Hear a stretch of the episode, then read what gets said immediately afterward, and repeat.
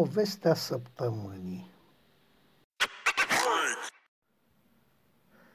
Buna creștere Poveste despre educație Echipa de atletism a micului și necunoscutului liceu de provincie făcea senzație. Toate probele la care participau tinerii componenți erau terminate cu victorii și doborâri de recorduri. Toate.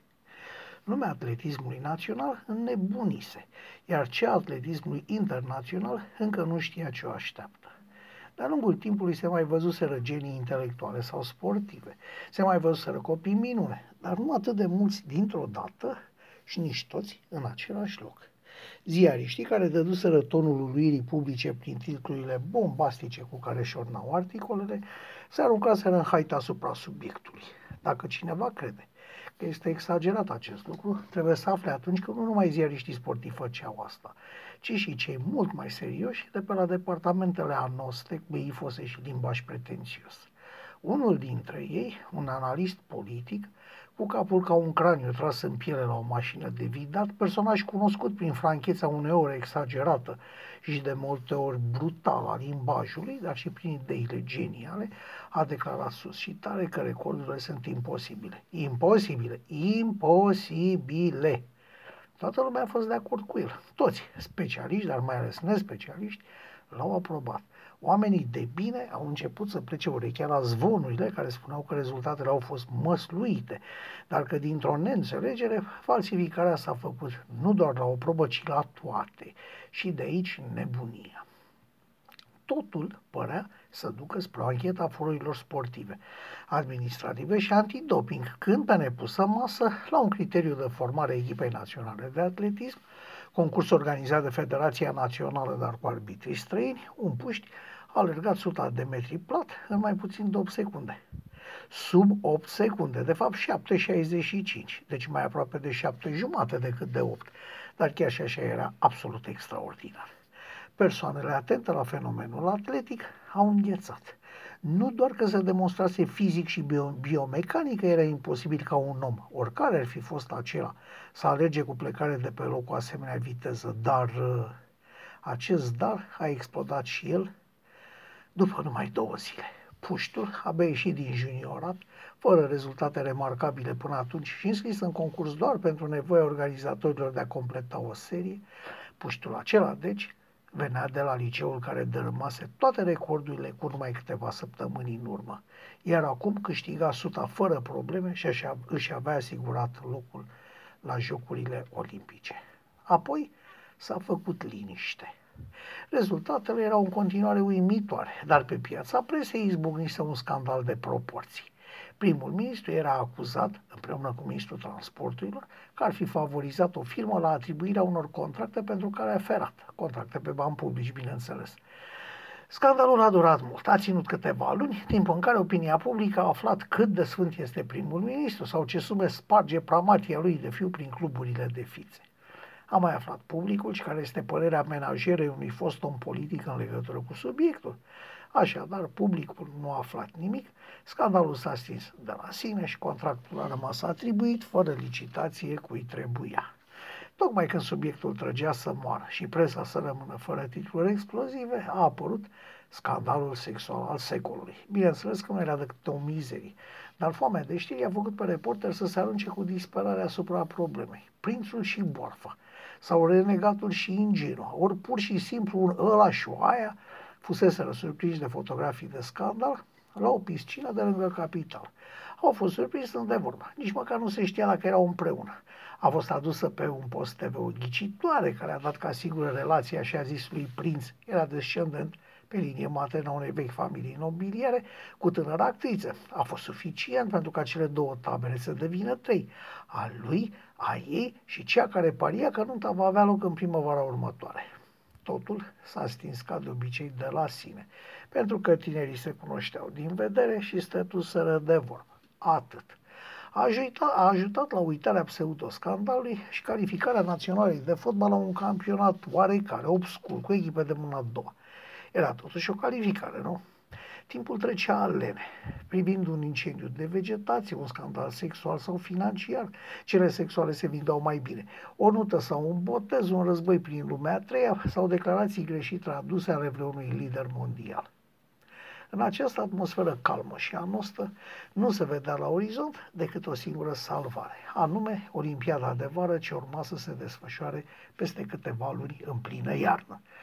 Olimpiada înseamnă ciclul de patru ani dintre jocuri, dar asta nu părea face pe nimeni să numească evenimentul corect, adică Jocurile Olimpice, și se desfășura în plină iarnă pentru că era organizată de o țară din cealaltă emisferă, lucru care dăduse deja loc multor speculații unor declarații hilare ale ministrului sporturilor care formase pluralul lui antipod spunând antipoduri, ajutând ziariștii specializați în cursul valutar să-și descopere peste noapte veleități de comentatori sportivi. Era dat ca sigur succesul atleților locali. Ceilalți, cei veniți din emisfera cu iarnă, având să fie mod sigur defavorizați de greutățile de adaptare. Unele țări care erau date exemplu de bună gospodărire își trimiseseră sportivii cu ceva timp înainte în țara organizatoare, cheltuind câte o mică avere pentru fiecare disciplină sportivă. Echipele naționale nu plecaseră decât cu trei zile înaintea festivității de deschidere, motivul fiind, ca de obicei, austeritatea de care trebuia să se dea dovadă. După deschidere au început competițiile sportive. Mulți Turiști umpleau stadioanele. Hoții de buzunare mulțumeau Domnului și Comitetului de Organizare pentru norocul care dăduse peste ei, iar rezultatele au început să curgă. La probele de iacting, puterile consacrate și împărțeau medaliile. La cele pe echipe, lucrurile nu se schimbaseră semnificativ, dominând cam aceleași țări. La probele unde se concura individual, ei bine, aici a explodat bomba. Explozia a fost absolut neașteptată pentru ceilalți, îngrozindu-i pe conducătorii loturilor naționale. Ar fi preferat să nu aibă rezultate decât să fie nevoit să dea răspunsuri la întrebările ziariștilor și organizatorilor. În probele de atletism, de haltere, de tir, peste tot pe unde se concura, așa cum am mai spus, individual, reprezentanții, reprezentanții țării în care se găsea acel umil liceu de provincie au câștigat tot. Tot era incredibil ritmul în care cădeau recordurile olimpice și mondiale. Era incredibil cu câtă ușurință câștigau acești necunoscuți probe de o maximă dificultate fizică. Începerea probelor de ciclism a dat un nou prilej de manifestare tinerilor care și aici au câștigat din nou tot. În conferințele de presă, după felicitări transmise din vârful buzelor, ziariștii puneau întrebări ce se doreau incomode, primind răspunsuri evazive și lipsite de substanță, până în ziua în care un reporter, cunoscut pentru duritatea lui devenită legendară, a pus întrebarea care îi frământa pe toți. Ați descoperit un nou tip de doping, a? un nou tip de drog, unul care nu poate fi descoperit. Nu, nici gând, a răspuns conducătorul delegației zâmbind pentru public și blestemând în același timp în gând ideea de a accepta poziția aceea care urma să-l discrediteze pentru restul vieții lui. Nici gând, totul vine din selecție și pregătire. Hai, știți la fel de bine ca și mine. Probele biologice sunt congelate și păstrate zeci de ani până ce se găsește o metodă prin care se poate demonstra hoția. Așa a spus, hoția. Nu, cred că trebuie să vă amintesc de turul Franței și am înțeles, nu, nu, nu este cazul. Toată presa vuia. Toată lumea era cu ochii pe sportivii acelei țări. Toți erau convinși că la mijloc este vorba de un nou tip de drog. Ceva ce sigur avea să fie descoperit într-un viitor oarecare, la formarea acestei opinii contribuind mai mulți factori. Cei mai importanți fiind, rezultatele erau obținute în probe care nu necesitau tehnică deosebită sau măestrie ieșită din comun. Câștigaseră probele de tir, iar la gimnastică nici nu scriseseră echipă. Probele câștigate atât de detașat erau în special cele care necesitau efort fizic. Rezultate excepționale se obținuseră numai în probele masculine, cele feminine fiind în nota obișnuită, adică mediocre. Urmăriți la antrenament, sportivii nu arătau a face ceva ieșit din comun. Misterul era evident elucidat, deși nedemonstrat. Un umorist cunoscut un umorist cunoscut, aruncând pe piață o vorbă care avea să devină în scurt timp celebră. Cine va descoperi noul drog va primi premiul Nobel pentru chimie și amenințări cu moarte. La poarta cantonamentului vizat, mașina Comitetului Antidrog aproape că nu se mai mișca. Cele mai luminate minți din domeniu au început să lucreze, încercând să găsească metoda prin care să se demonstreze faptul că sportivii aceia furaseră dopându-se. Rezultatele au întârziat să apară, ani de zile, iar precizia de metrorop, cu care aceștia în continuare câștigau concursurile la care participau, dusese problema pe un nou nivel, adică începuseră să se intereseze chiar și serviciile secrete.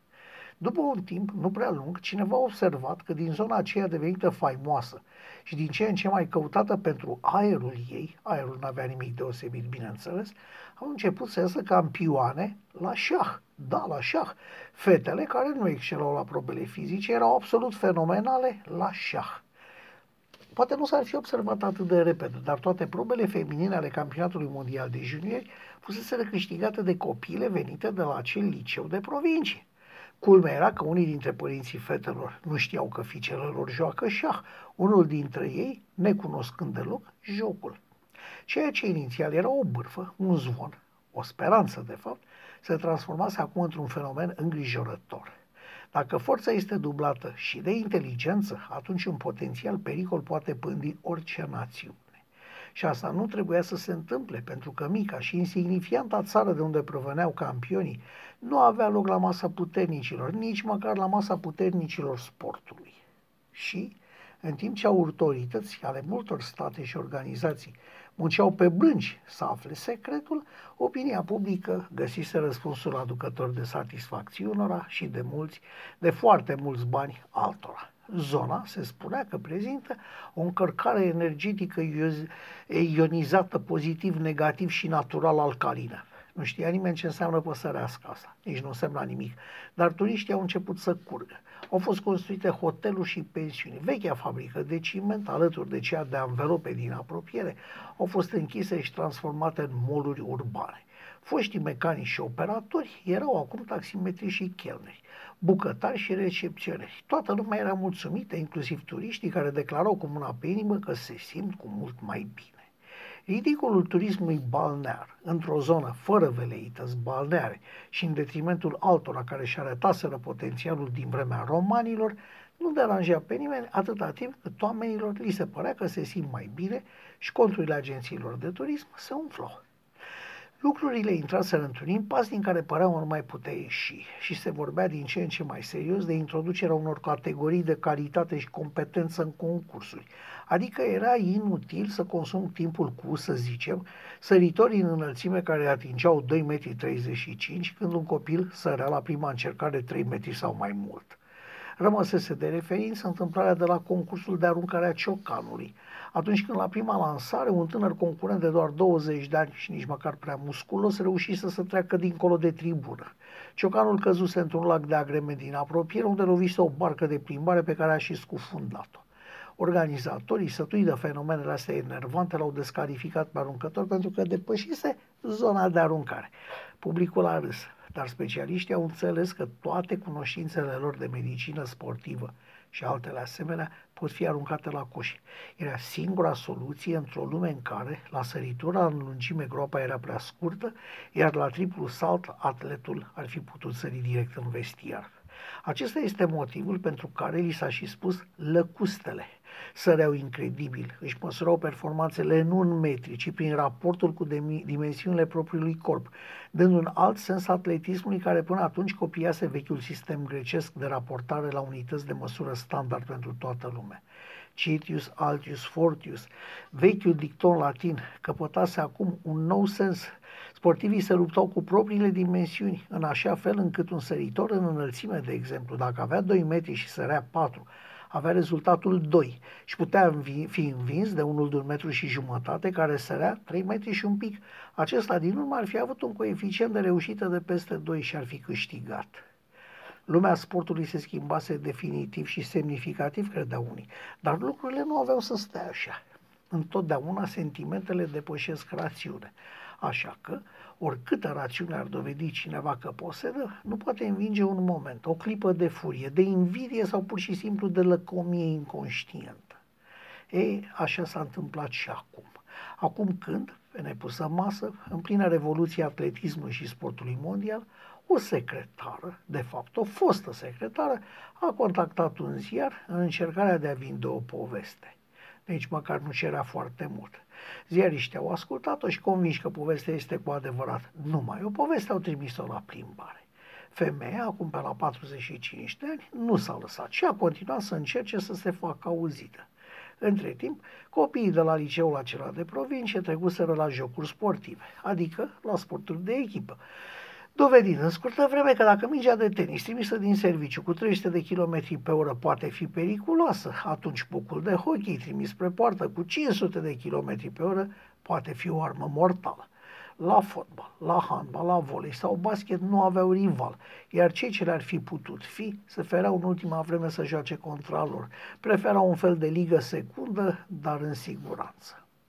Ei bine, un ziar faimos în toată lumea și nu un amărât de tabloid a avut răbdarea și înțelegerea de a asculta povestea fostei secretare cu nemulțumiri financiare până la capăt.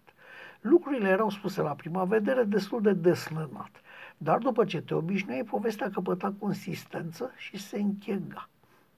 Un an au muncit jurnaliștii la strângerea de probe care să ateste sau să infirme povestea, pentru că în final să constate că era foarte veridică.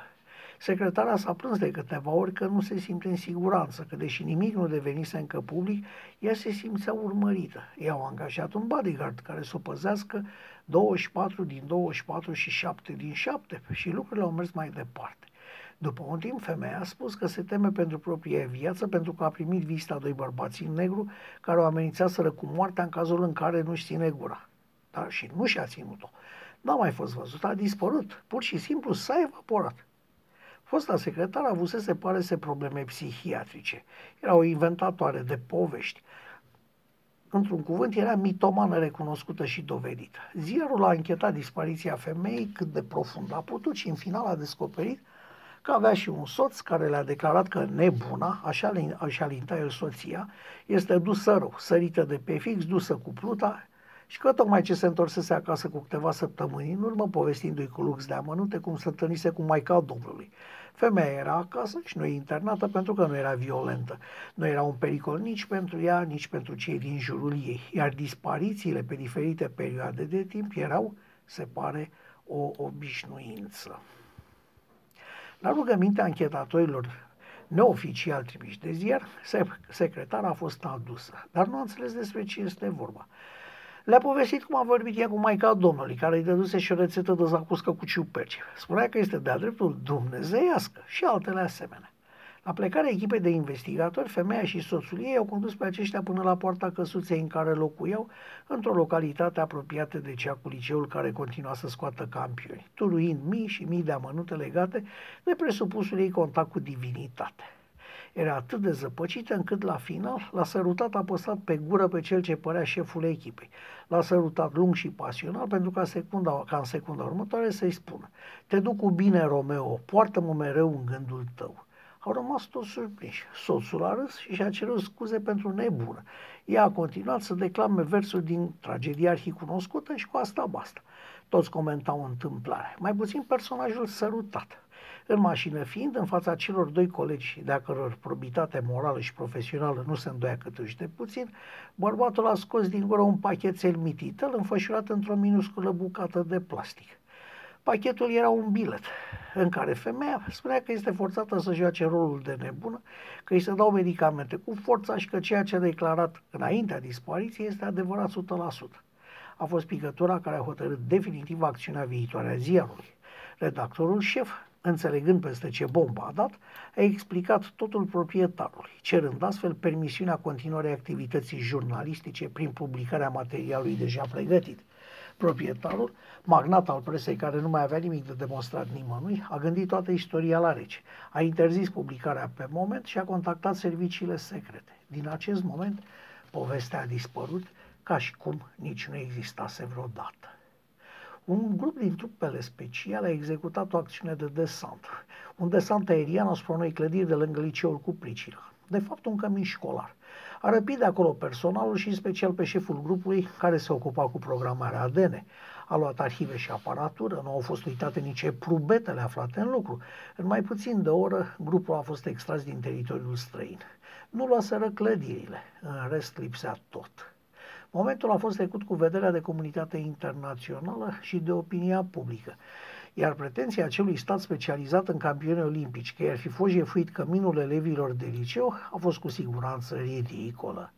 S-au purtat discuții prin intermediari, s-au discutat sume compensatorii, s-a spus da, s-a spus nu, dar în final părțile au căzut de acord că tehnologia transformărilor ADN este prea importantă pentru a rămâne în mâinile unei singure țări și pentru a fi folosită numai și numai în sport, având în realitate o importanță militară incontestabilă. Toată lumea părea mulțumită de rezultat, superatleții aveau să se rărească și să lase locul oamenilor obișnuiți, armatele celor două țări urmau să dezvolte în colaborare super soldați, șeful laboratorului de programare ADN avea să primească un Nobel pentru biologie, deși asta nu se știa încă, iar relațiile dintre cele două țări urmeau să fie mai strânse ca niciodată.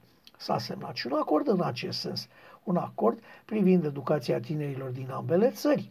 La conferința de presă a celor doi șefi de stat semnatare ai acordului privind educația, un ziarist a întrebat ce se urmărește prin acea înțelegere bilaterală, iar cei doi șefi de stat și de guvern au răspuns la unison că interesează viitorul copiilor, etc., etc., adică multe vorbe goale.